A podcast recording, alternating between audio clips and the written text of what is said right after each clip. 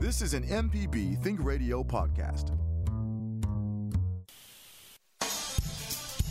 The legal information presented on In Legal Terms is meant to provide general information about the topics discussed and is not necessarily the opinion of Mississippi Public Broadcasting.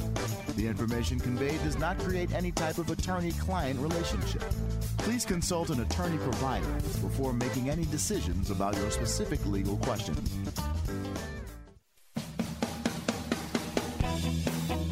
Welcome to In Legal Terms from MPB Think Radio, the show all about you and your rights. I'm Liz Gill with Professor Richard Gershon of the University of Mississippi School of Law. I really feel like today's show is going to be so very important. I want y'all to listen so that you'll know. I want you to bookmark the website this afternoon and forward the podcast to anyone you think might need this information. Some people have bad dreams about going to school with no clothes on or I don't know, free falling from an airplane. Mine is walking in and finding that my mom is dead or something. So I'm so uh, pleased we're going to have some concrete information today. Hello, Professor Gershon. Good morning, Liz. This really is an important show. We're so lucky to have uh, Rick Courtney with us today. He is very generous with his time on several MPB shows, and uh, and we're always uh, you know grateful to have him on ours. Uh, Rick, would you please tell us a little bit about your practice background and and you know where you practice? Well, sure. After uh, thank you, and good, good, to be back on the show with you, Liz and, and Dean Gershon. Um, Graduated from Ole Miss Law School in December 77, went to work for my dad for several years um, as a general practice attorney. I had two daughters and twin daughters in 1979. One of my daughters has disabilities. So she still uses a wheel, she's a wheelchair user, lives at home with us still, works part time in my office. Uh, and so, in dealing with the issues of a child or an adult with disabilities, I've tried to learn all I could about Medicaid and SSI and Social Security programs and uh, caregiving issues and uh, incapacity planning. And that evolved from special needs planning with families of people with disabilities to elder law because the issues are so similar. So, over the last 30 plus years, uh, we have focused on elder law, which is focusing on the issues of people who are aging or who have disabilities, including children and adults with special needs. Um, and it's in the areas of housing, taxes, estate planning, incapacity planning, uh, all the issues that might arise that uh, give problems for those uh, populations. So that's what we do at uh, Courtney Elder Law Associates in Jackson. Um, we do elder law, estate planning, and special needs law planning primarily. So. Well, and today we're, we're so pleased to have you to talk about a really tough issue, and one actually I've, I've been dealing with on a personal level, and that is what happens uh, when uh, someone dies unexpectedly. Sometimes they're somewhere else. You know, they're not in the in the same place that you, you are. Where do you start? Uh, and you know, with COVID, it makes it obviously even more complicated. But where, where does somebody start when they when they have this unexpected death, and there's no plan? Yeah, if you're talking about someone who's not in a hospital or a long-term care setting or an acute care setting, but they're at home and you discover that they've passed away, and that's sort of the uh, problem scenario I think we're trying to address today primarily. Yeah, that, that's my nightmare. You, you, yeah. you, you, they don't answer the phone. You go to their home, and there's not really, you, there's not a doubt that this individual is not with you anymore. Right. Uh, at that point, who do you call? It's not Ghostbusters, uh, you know, but uh, you call the sheriff's office if you're in the county, or the police department if you are in a city, uh, and they know what to do. Or you can call a physician if you know who their doctor is, or a doctor locally. If you are wondering about, well, are they really deceased, or is there some possibility of uh, reviving them? You call 911, you know, to come in those people know what to do as well if someone has passed away. They know who to call. But then uh, otherwise, across the street neighbor of mine years ago, he had he was on hospice care at times, and he's his health declined, but he stayed at home with good care through hospice. And one weekend, I noticed the cars, some other cars were there, and his daughters were in from out of town. They'd come in, and and I walked over and I said, I rang the doorbell, and I said, "Well, is Sonny here?" And they said, "Well, no, Rick, he just passed away this morning at home." And they were there with him, so it wasn't like somebody couldn't reach him and they had a shock of finding it out. But I said, Oh, well, do I need to do anything? Because the last thing I knew is he had done a will and appointed me as the executor, his neighbor. And they told me quickly that uh, one of his friends was there with them at the home. And they said, Well, no, he did some other wills after that one. So you're not the guy that takes responsibility anymore. And I said, Wow, that's a relief, but I'm so sorry that he's passed away. They said, No, we called the coroner. They knew to do that. They said they, we've called the coroner, and his office is going to be here soon to pronounce the cause of death and all that. But uh, we knew what it was. So the medical examiner or coroner in Mississippi is the person who will generally pronounce a cause of death someone and uh, or a physician those are the two uh, authorized uh, certifiers of death in Mississippi. It's a medical examiner or a physician. We are talking today about what do you do when someone dies with our guest attorney, elder law attorney Rick Courtney from Courtney Elder Law Associates. You can send us an email, legal terms at mpbonline.org if you have a question I'm so glad we're having this conversation, but I want to let all of our listeners know that on the show notes for this broadcast, it'll be online, it'll be on a podcast, it'll be on YouTube. We'll have some links for some checklists for what to do when a loved one dies, what to do if you are listed as an executor. And, and Liz, you know, uh, one, of the things I hope that, that Rick and I can get across today is that don't leave your family with this problem without some kind of plan. You know, I, I, think that's the big thing because if, if you haven't talked to them about what you want to have happen to your body or where your stuff is, you know, somebody needs to know what you have and where it is. I mean, so those are just things that uh, if you if you I know a lot of people don't like to talk about it or think about it or have a will or have an estate plan, but what you're doing is you're saving your family from this trauma. I remember and, one time on uh, Oprah, she talked about this, and so I ran out and bought. It's a little booklet, and you know it says you you can write down. I, I hide well, I hid it in my house so the robbers wouldn't find it, but I've told my kids where it is. You know, it says who all the insurance is with. It says where the will is. It says what what scripture readings I want to have read. You know, it has all of that information, and I've shared that with them. So I I hope other people will take those kinds of steps also. Exactly. My mother did that. She's got she had a notebook, and when she moved from her home in Crystal Springs up to a personal care home near us in Madison, uh, she said, "Here's the notebook. It's got my obituary. It's got everything I've written out for my funeral service, and listing all of her church bonds and the things she owned. It was easy for me to say, "I'm okay. I'm parking this in a secure place, and I know where to go when I need to."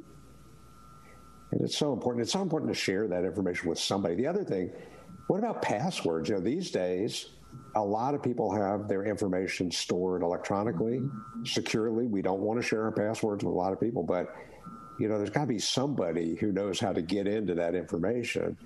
Otherwise, I mean, where so where do they even start, Rick? I mean, you know, let, us go with that. I mean, what, you got somebody who who died suddenly, uh, and the family doesn't have. There's no no estate plan. There's no information. How do they find everything? Well, and um, let me let me address two things that I tell any executor. We mentioned executor earlier, and I'm going to get right back into your question, But um, if someone calls me from the funeral home, or, or, you know, and they say, Rick, we've got uh, mom has passed away or dad has passed away. What do we do? and I say, Are you the executor? Is there a will? Well, yeah, we think she had a will. Um, and I think I'm executor in it, or my sister is. Said, All right, the executor has two responsibilities immediately. That is to find the original will and keep it safe so you can give it to an attorney to probate when the time comes, if it needs to be probated. And the second thing is the executor's responsibility is to secure all of the possessions of the deceased person. You know, their go in. Does their home need to have uh, more security locks and bars on it? Does it need to have security codes changed or locks changed so people can't come and go and take things which the will says goes to someone else? And then you've got a problem. So the executor is supposed to secure things take if you go to the safe deposit box or go into mom's um, jewelry box and you're going to take things out, take someone with you who can video or take pictures and confirm what was there when you got there so nobody can later say, well, you must have taken something, it's not here now. And, you know, verify what you're taking to take it and secure it in a secure location so those things don't just go uh, missing later. Those are the two things I tell people because there's no deadline for probating a will. As Dean Gershon, you know in your classes, um, you know you can probate a will 10 years after somebody died if it's necessary, but um, you do need to take charge of those things. But uh, you know, notif- how do you find things? Well, you got to go through that deceased person's stuff. You go to their home where did they keep things? Did they have a safe deposit box? Are you listed on the uh, registry list as someone who can get into that box? If not, you're going to have to get a court order to get into that box. Um, and then you just go through their papers. Uh, and that's the hard thing. A lot of clients we've seen said, Well, we're still going through. You know, it's been a month after my parent passed away, and we're still going through their house trying to find everything. And we're finding the bills here and there. We're finding checks they didn't get put in the bank before they died. We're finding all kind of things. So that's the difficult thing. It does. It helps so much for even me. I have my stuff organized in binders, and I can. I've told my wife, you call my secretary. If I pass away suddenly, you call my secretary. She knows exactly where everything is. You go grab those binders. You got everything you need. And you talk about she th- she's so relieved that she doesn't have to figure out what all we have and where it is and what the passwords are. So it does make it so much easier to do some a little bit of writing it down organizing the information so that people behind you don't have to guess and search and hunt. You can always send us an email with your questions, legal terms at mpbonline.org. We're discussing what do you do when someone dies? With our guest, attorney Richard Courtney. Rick is a font of information, and I'll tell you how you can learn more next. You're listening to In Legal Terms on MPB Think Radio.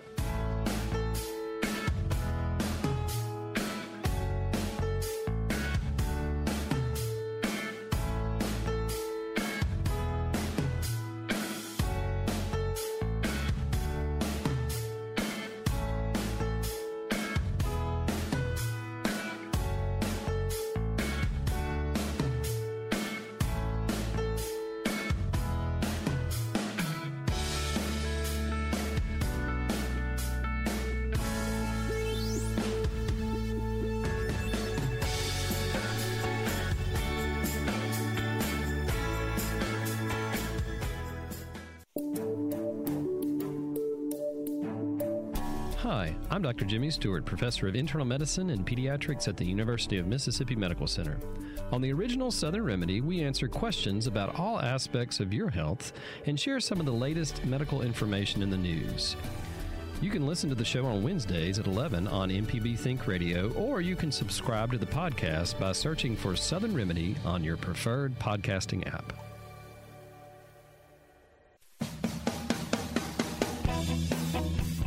This is In Legal Terms. Not everybody has a chance to listen to our show live. If you've missed any of our program, you can listen to the whole show on our website, inlegalterms.mpbonline.org. It's also available on the MPB Public Media app, as are all our local shows. I'm Liz Gill. I'm here with Professor Richard Gershon from the University of Mississippi School of Law.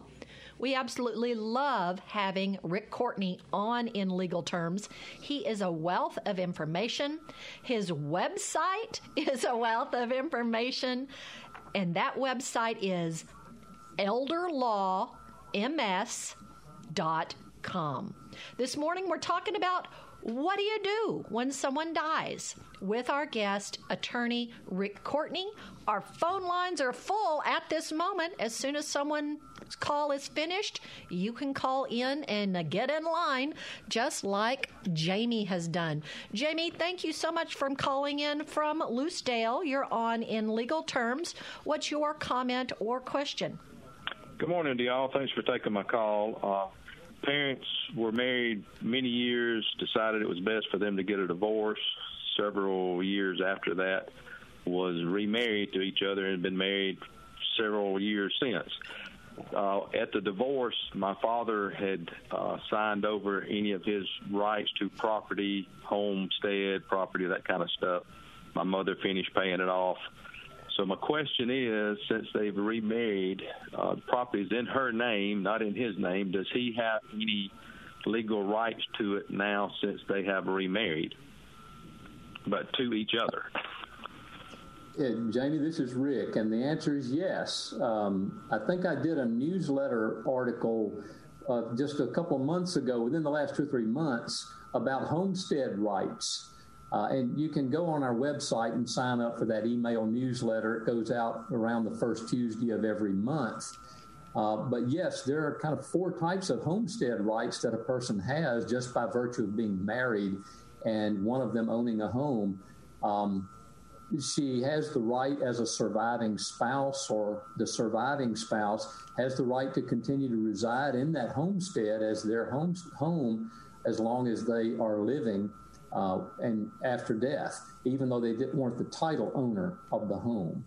Um, also, there are uh, homestead rights against uh, the creditors of the home uh, that can't come against the home while that person's residing there. So, yes, there are homestead rights that a surviving spouse has, even though they weren't the title owner. Okay, so on the property, they have, if, if she had a, a my mother had given my father a lifetime estate to reside in the home. How does that affect the property that she owns other than the home being uh, distributed out in her will to her uh, heirs? If, if there was non-homestead property that she kept that she gave him a life estate and she was the remaining owner is that what you're saying Yes, yes. There's say if there's several hundred acres and and I guess it's all under homestead, then that would be he would have a, a right to that all of the homestead property, house, everything. Well, the homestead rights that I mentioned pertain to homestead property. So, to the extent it's homestead property, yes, those rights would pertain. But if there's not portion of the property that is not considered homestead, for some reason it's disconnected, it's farm property somewhere else, then if the life estate owner passes away, then it's still owned solely by her as the remaining remainder owner, and she can leave it to whoever she wants to in her will at her death. Okay, I think I understand. Thanks for taking my call. All right, consult a lawyer about it to get a good opinion, though. Thanks, Jamie. We appreciate you calling in. We're moving to Oxford and let's speak with David. David, thanks so much for calling in to In Legal Terms. What's your comment or question? Well, my question is uh, regarding one of my colleagues who was a professor at the University of Mississippi. Well, he died at the beginning of March uh, of a stroke, and as far as we can tell, there was no will. He has he was never married and has no chil- and no children. So we found we found his brother, who is I guess his next of kin. Uh, the question is, what do we? How do we proceed from now? He was living in an apartment. We've had to move all the stuff out of there and put it in storage. which we've done, and so we're we're kind of good with the uh, with the landlord. But uh, now what? Well, yeah, this is Rick again. Uh, if you've identified, and yes, if he had no surviving spouse or children, then his next of kin would be his surviving parents and siblings. So the brother would be a, a an heir of his and entitled to his assets under inheritance law, uh, what the lawyers call intestate succession law. Right. Um, inheritance law would leave the brother those assets, and so securing them, notifying the brother of his uh, the brother's death, and that he has the right to those things. Uh, there may be a probate necessary well, yeah. Probably not for personal property like furniture and things, clothing, and that sort of thing, but for money assets in the bank or land that he might have owned, there might be a necessity of a probate to pass the title, clear title, on to the brother. So he would have to hire a lawyer to do a probate if that's necessary. Well, yeah, I, I, well, he's yeah, he does have uh, financial assets. He, uh, as far as things he owns, with a title, I think it's just his car. But uh, I don't think he had any property, but not 100% certain on that. Uh, and his brother is uh, living out of state and not at least waiting a little bit before he's able to travel uh, with COVID and all. Uh, you know, and there, I think, you know, he was uh, almost 70, and his brother's probably similar age. And Gershon, you were about to say something, I, I think. Well, just one one thing, I, you know, I always worry about creditors too, you know, because we talk about assets, and you mentioned probate, Rick, and I think one reason that would be important to con- consider going ahead with probate, uh, you know, when you can, is Rick, you know, is it not true that then the creditors have, you know, have only a certain period of time to file their claims once probate is started? That's right. There's 90 day period. That's what probate is for. It's not so that the heirs will become the owners. You're, the brother is the owner of those assets by inheritance law right now, but he doesn't have clear title to the car or to other assets. Probate is there for the creditors to have a orderly process to be notified, get their debts paid off, and then the remaining assets pass on free and clear to the surviving heir. So that's the probate process. And unless you do the probate, their claims might still be attached to those assets once they pass on to the brother. So that's why it might be important to do a probate if there are some significant money accounts and an automobile. Uh, is you know if a creditor is owed some money like a bank loan or a credit card bill that he that he owed before at his death if they don't get paid off they they would say well we're entitled to have the court probate and sell that automobile and pay our debt first. And that's what that process is for. David, did that help you? Well, what are the actual steps on starting the probate? Who, who do we contact uh, first? Well, the person who's going to open a probate when there's no will would be called an administrator, and that is anyone who's interested in that deceased person's affairs can go before the court as administrator and open the probate. I think contacting the brother, seeing if he's interested in doing that himself, let him hire a lawyer. He's going to need to hire a lawyer in okay. to, to, open a probate in the county where the deceased brother lived at his de- time of his death. That's generally right. where a probate is open. So. Uh, coordinate with him and see if he's willing to undertake that and go forward with that, hiring a lawyer. Okay. And you can, you know, by coordinating that here with him, if he's out of state, you could assist him with that. But um, just decide who's going to do it, and then get, get a lawyer to handle that process.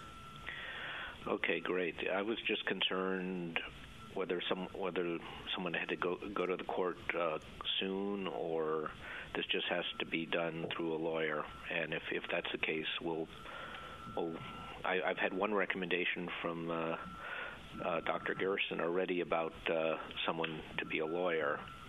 So we'll we'll pass that on to him, and then uh, let let him start looking around because it probably I presume it probably it would be better to be a Mississippi lawyer than a lawyer from that person's home state. Yes, so it would have to be uh, authorized to practice law in Mississippi to go before the court here. So. And you mentioned being in that county. It needs to be a lawyer in Lafayette County. Is that right, Rick? No, the lawyer can be anywhere. We've probated estates in counties all over the state, but the, the forum for a probate of a deceased person's estate is in the county where they lived at the time of their death or where they own real property. That's another possible venue where you would file it. Thank you, David. We appreciate you calling in. Email us with your questions. The address is legalterms at mpbonline.org. We're talking with attorney Rick Courtney about being named an executor in a will. Where can you get a checklist for what to do if you're named an executor? I'm going to tell you next. You're listening to In Legal Terms on MPB Think Radio.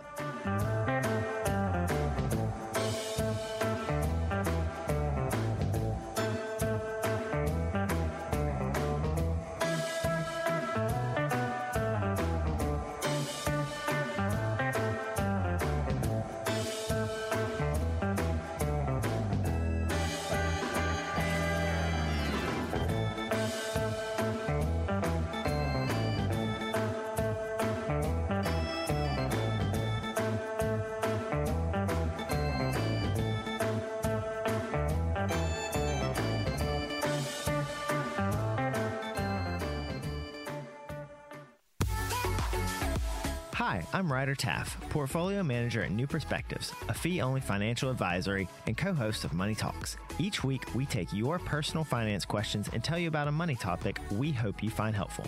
Money Talks can be heard Tuesdays at 9 a.m. on MPB Think Radio. Podcasts can be found on our website, money.mpbonline.org, or on your smart devices podcasting platform. This podcast is a local production of Mississippi Public Broadcasting and depends on the support of listeners like you. If you can, please donate today at mpbonline.org. And thanks.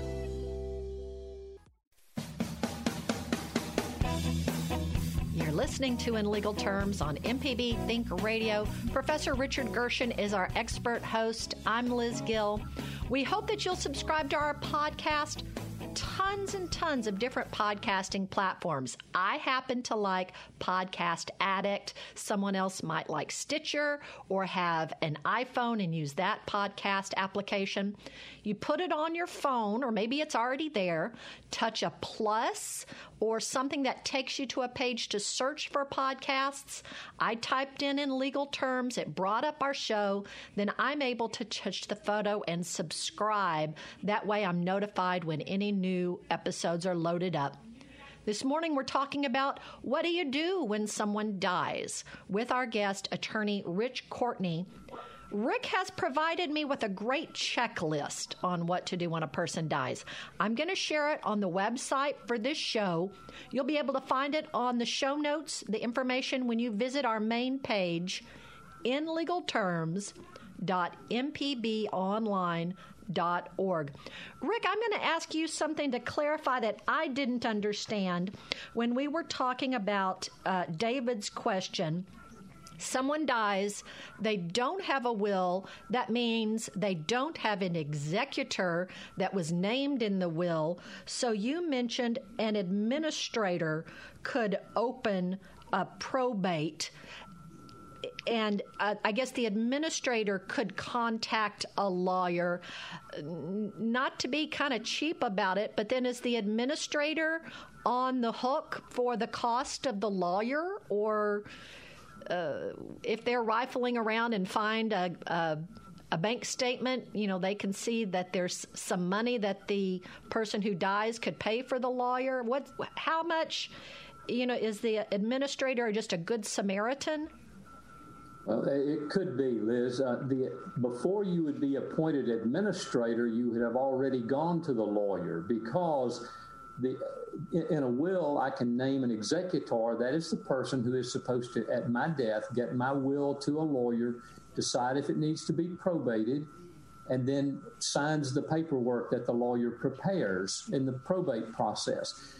when there's no will, no one is named to do those things. So that is where an individual comes forward who is willing to do it. Usually it's one of the heirs who would say, well, yeah, it's in my best interest to get this estate probated and get these assets free and clear to me and my siblings, whoever. So a person comes forward, says, I will undertake to be the quote executor, but in this case, it's called an administrator and I will go hire the lawyer. They, at that point, they're going to have to talk with the lawyer. What are the fee arrangements? Does the lawyer charge an upfront fee to start the estate? And if so, they'll pay that. But then they would ask out of the estate assets at the time the estate's to be closed that they get reimbursed back for those fees they advanced on behalf of everybody in the estate. So the administrator is what the person who would otherwise be an executor, if they were named in a will, you call them the administrator if there's an estate with no will uh, going forward. The processes are basically the same uh, once you get beyond that opening stage. Fantastic. Let's go to the phones. We're going to have our uh, third Richard of the show. This Richard is in Biloxi. Uh, Richard, thank you for calling in, talking to Richard and Rick about uh, probate and uh, executors and what to do when someone dies. Go ahead. Thank you. I have two questions. Uh, one, and probably the most cumbersome to answer is would you discuss the difference between a trust and a will? And the second question, what do you do? Well, apparently you don't do anything if you're deceased, but what do you do uh, when you have family competing to file probate? I want to file probate. No, I'm going to file probate, and there's nobody named as administrator in the will. All right. Um, I can take the first question. Dean Gershon, you want to talk about what the difference between a trust and a will is, since you teach it? Well, it's it, it, it is a complicated question, but I, will certainly give it a shot. And a will is something that directs. It, it's a document that's only effective once the person dies, and it, it really does direct what happens to property at someone's death. Uh, and that property will then go through the probate process that Rick has talked about trust, there are a lot of different kinds of trust. Uh, Rick Courtney has been on our show talking about special needs trust, and they they are a, you know a unique entity. But a trust is considered really a separate person under the law, and it it owns the property. And so people sometimes will use trust, oftentimes will use trust to avoid probate by setting up a trust that they call a grantor trust or a living trust revocable living trust, which uh, the assets are owned by the trust, and, and I can use them while I'm still alive uh, as either a beneficiary or a trustee or both if I set the trust up. But when I die, then the trust will own the assets still. And, and distribute the assets according to my wishes within the trust. And those assets pass outside of probate law. Uh, and there are you know other benefits with the trust, which would be in the event if let's say I'm trustee of my own trust, if I if I become disabled, I can appoint someone who will step in and, and manage my property and that disability. That was what I what I do in 15 weeks. I just did in about uh, 30 seconds. But Rick, I, if you please add whatever you'd like to that. No, no, that's a great that's a great explanation. I usually tell clients a will is written. Here's here's the the official formal definition of a will. A will is written instructions about what happens with your stuff when you die. That's all a will is. And it can say, I leave it outright to someone or I leave it in trust for young people or disabled people in trust. But nothing in a will happens, as you said, Gershon, nothing in a will happens until I die. My will, because I, the day before my death, I could tear my will up and I die without a will. So uh, nothing in there is going to take place. Any trust I set up in a will is not a trust until after my death. And so, but the revocable trust, and my wife and I did our estate plan with a revocable trust. We set up our trust. We named ourselves as trustees and beneficiaries, and we our home is now titled in the name of our trust. So that will not go through a probate at our death. Uh, our trust sec- successor trustee that we've named to carry it out after we're gone will read the trust and distribute the assets that the trust owns the way that we've described in there. She'll go to the bank, get checks cut to the people we say get the money. She'll go get a deed drawn up for our home to deed it to whoever the trust says get it deeded to, and that's the extent of what she'll have to do. So uh, that's that's the difference. I hope we explained that well. You know, uh, a two lawyer def- a two lawyer explanation ought to do that uh, for the difference between a will and a trust. Now, how do you how do you uh, mitigate between people who are fighting over who's going to be executor? Well, they both get lawyers and they go to court. That's how you decide it, unless they can agree otherwise. Um, if one wants to be executor and the other said, I don't know why anyone wants to be the executor necessarily, because they're under the supervision of the court and they're obligated to follow the law and to do what the law says, but they've got these responsibilities of marshaling assets and protecting them, of signing documents that the lawyer provides in the probate. So it's just a responsibility without any additional benefits if they are a beneficiary of the estate, they are going to get what the estate left them, what the will left them. So I, I have seen situations, though, where there was an executor who wasn't being forthcoming, wasn't agreeing to share information, wasn't showing the will, and the and the attorney representing that executor says, "Well, they won't let me. I'm not going to show it either." And other beneficiaries get frustrated about that they're shut out of that probate process. So there may be a reason to challenge someone being an executor or administrator and someone else says, I, I, would be better at this job. And they can certainly get a lawyer and go to court and challenge that if they want to. Richard, did that help you? That did. Thank you. We appreciate you calling in. Let's go to Edwin, who's calling in from Bay St. Louis. Edwin, thanks for calling in to In Legal Terms today. Our guest is Rick Courtney from Courtney Elder Law. He and Professor Richard Gershon are helping us learn what do you do when someone dies? What does an executor do? What are the steps? So, Edwin, what is your question? First of all, thanks for taking my call. I have a question for Mr. Courtney. He kind of touched on it before when the caller was talking about, say, for example, um, I'm married and I owned this house um, before I was married. And um, anyway, my wife's not on title, and she's concerned about that, that if I die, that someone can take her house away from her. But I think um, the attorney said that um, something about homesteading, so that won't happen correct?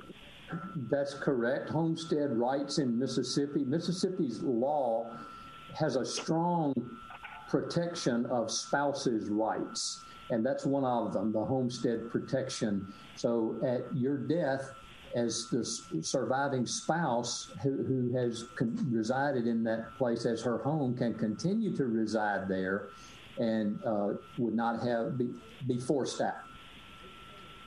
Okay. So anyway, I can find any um, documentation for that so I can show her?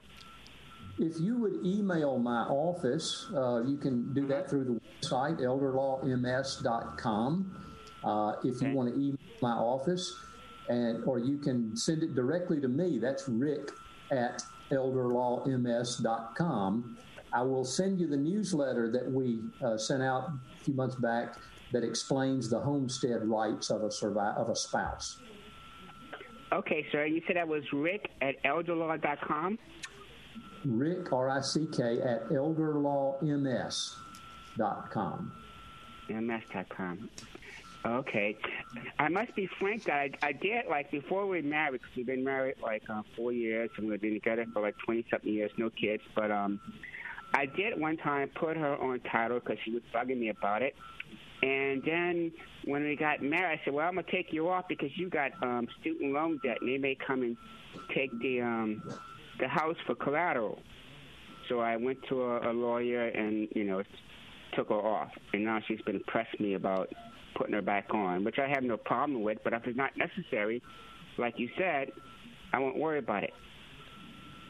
Well, I, I, can send you that information, and I just want to be clear: I'm not a family marital counselor, so mm-hmm. uh, you will have those discussions between yourselves as you would. But uh, I can certainly give a little more information about homestead rights. Well, I, I appreciate. it. I, I just want to make sure that you know she's taken care of. You know, when when I'm when I'm gone, she's got all my um, sure. federal um, retirement already in her name. So I appreciate the call and taking my call. Thank you, Edwin. Have a good day.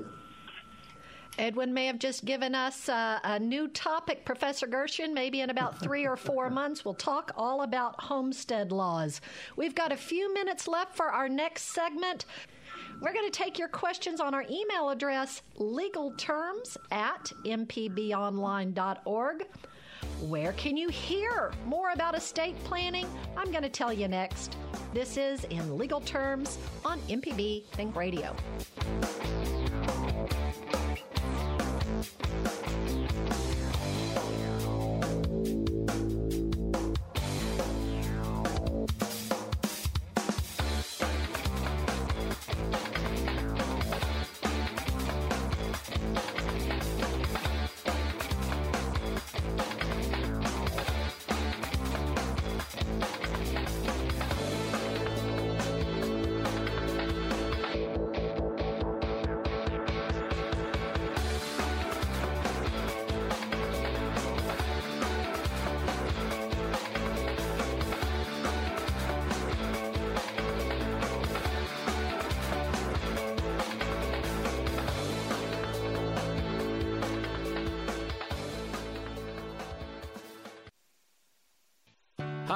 Grayson. You can now listen to the wild, weird, and wonderful stories of Mississippi with Mile Marker. Slowly, we started, you know, picking these turtles up and saving them. I'll stop traffic, grab one out of the road. And then our friends found out, and our vet would call us. Join me as we hit the roads of Mississippi on Mile Marker. We are now a full fledged nonprofit turtle rescue. You can listen by going to mpbonline.org slash radio or by using your favorite podcasting app, Mile Marker, a Mississippi Roads podcast.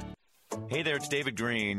You know, there comes a time when you've just got to let go of that old vehicle. Maybe it has lots of great memories, but it's also maybe just taking up space. And selling it can be such a hassle. So here's one thought let this station take that vehicle off your hands. Proceeds from the sale benefit this station, and you could get a tax break. Thanks. Donate your car, motorcycle, boat, or RV by going to mpbonline.org.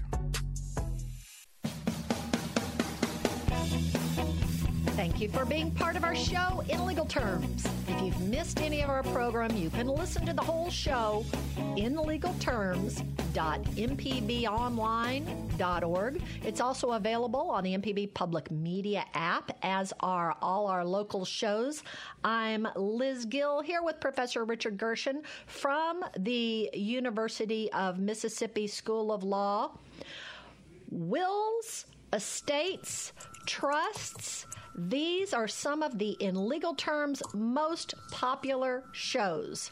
We love hearing about our, from our expert Rick Courtney on the show to answer your questions. And we've got him on the show today. You can find his podcasts on the following dates October 27th, 2020, July 27th, 2019, and May 14th, 2019. We're talking with Rick Courtney from Courtney Elder Law. Joe, hang on. We're going to get to your call, but we got some uh, breaking news from Rick Courtney.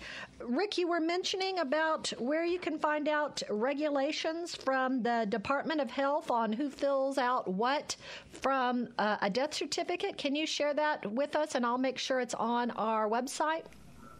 Oh yes, if you Google the Mississippi Department of Health and come to the, to their web page, you can look on the left side, the navigation panel, and find registration of deaths. You might have to go under vital records first, or maybe that link vital records, and then it's there's one for registration of deaths. They have an entire like 40 page uh, handout handbook for their internal purposes of what the requirements are for doing death certificates, who has to certify cause of death, who has to prepare which portion of the death certificate, whether it's the uh, funeral director or an attending physician or coroner, and who has to do what within what time limit. So that's I found that to be interesting. If I was interested about how death certificates are prepared and and processed.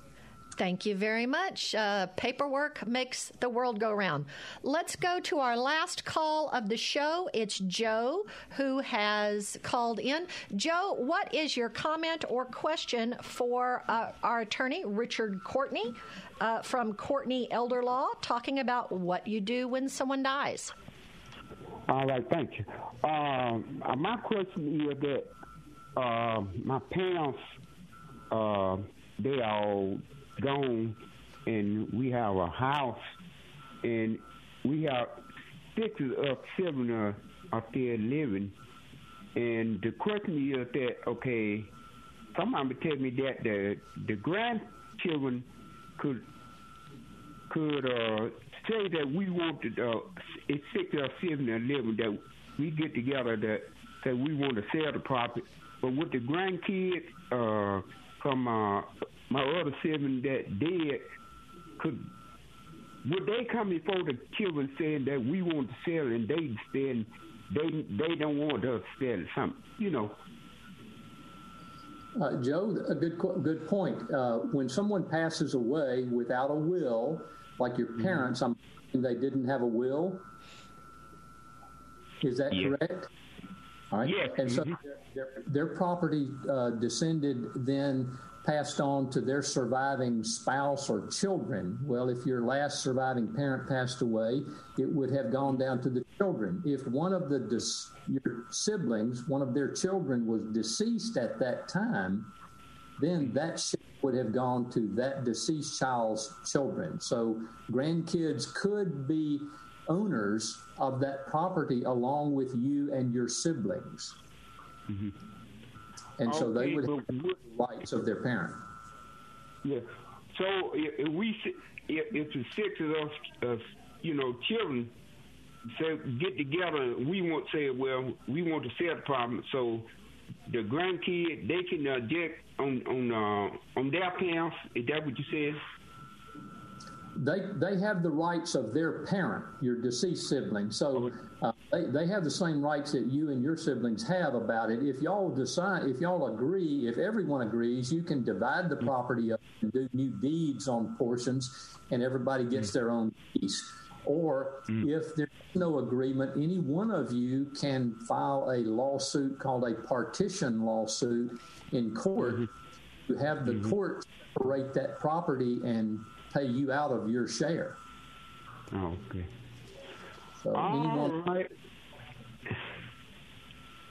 So, yeah. in other words, the grandkids, they would have all them, what I think it probably what, seven, eight of them.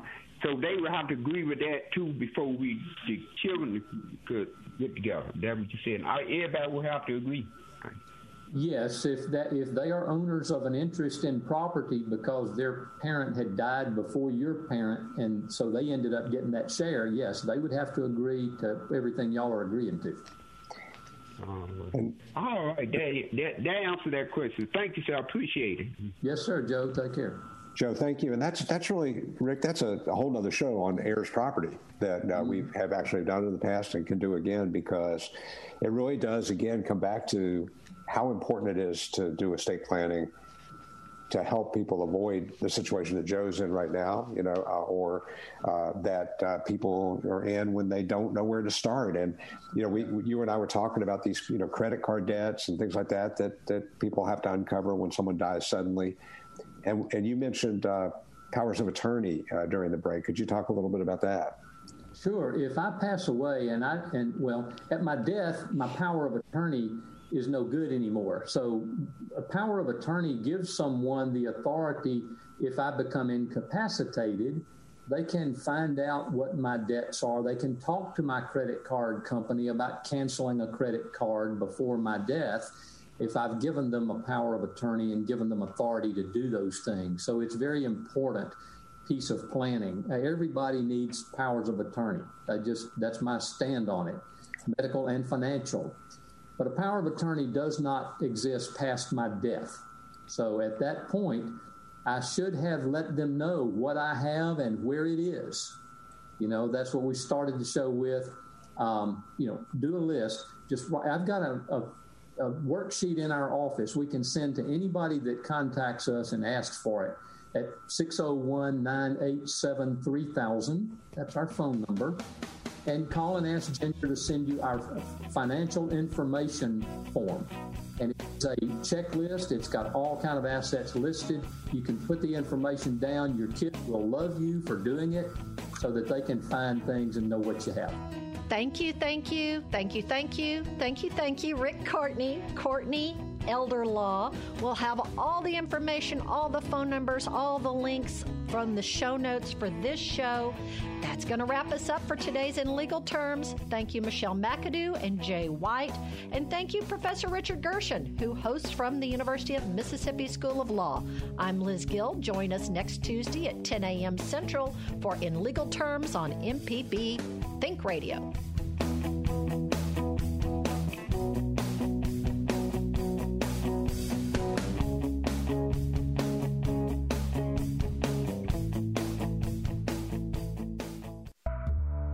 This is an MPB Think Radio podcast.